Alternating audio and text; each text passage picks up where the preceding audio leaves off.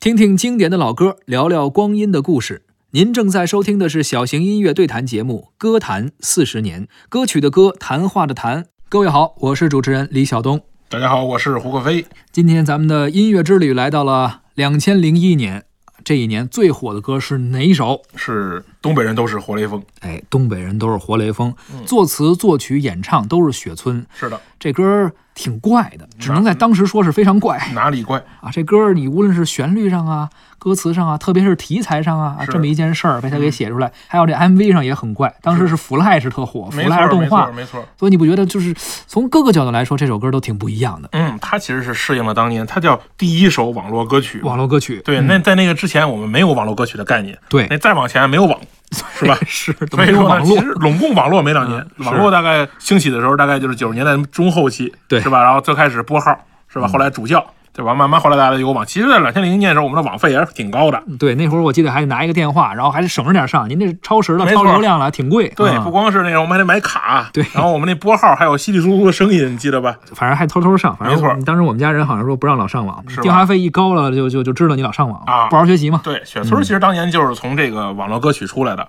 他呢，这个是学德语的，没干过音乐。嗯他后来就是为什么要干这个音乐呢？就是因为他觉得他那个专业没什么意思，嗯，然后也不愿意这个干德语了。他这个毕业之后干过两天导游，也觉得没什么意思，于是呢就开始写歌，在家里。他那时候呢还弄点什么电影电视剧的一块儿蹭那块儿演演，但是是也没有什么太火。后来呢就是唱到这个，其实我觉得那个时候跟戴军对对他的鼓励有关系。啊戴军给过他鼓励。对他跟戴军混在一块儿啊，是吧？他有这么一个想法，戴军说：“那你不来唱出来？”于是就雪唱村出说：“来了哥，你就唱红过一首歌，你还给我鼓励。”可最后不是我反正也就这一首歌不不了。不，我觉得雪村其实的歌比戴雪军村后多来还有，还有有有风格还变了，有挺多但的。是最火的还真就是这首。对，而且我觉得这个一方面，你刚才说了是跟这个网络有关系，对，一方面就是它特别有有意思，嗯是它这个歌好唱的玩儿啊跟别的歌不一样，它有意思、有趣味，它符合了网络的流传方式，对，对吧？它一方面是有这么一个媒介，一方面它符合了这个方式。最后呢，我觉得它的火也其实很正常，是吧？它加入了一些二人转的唱法，嗯是吧？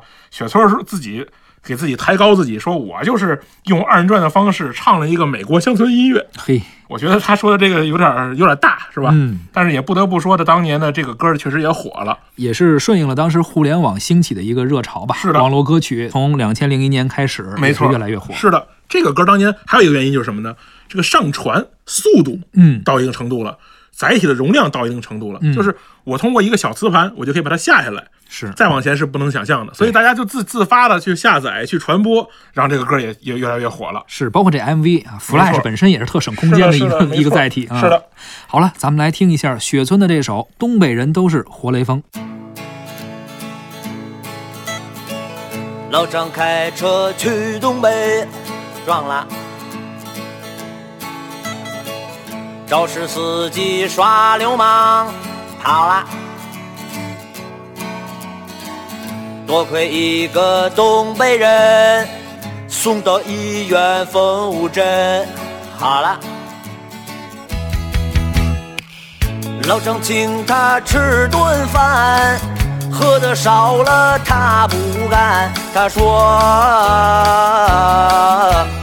俺们这嘎都是东北人，俺们这嘎特产高丽参，俺们这嘎猪油炖粉条，俺们这嘎都是活来饭，俺们这嘎没有这种人，撞了车了哪能不叫人？”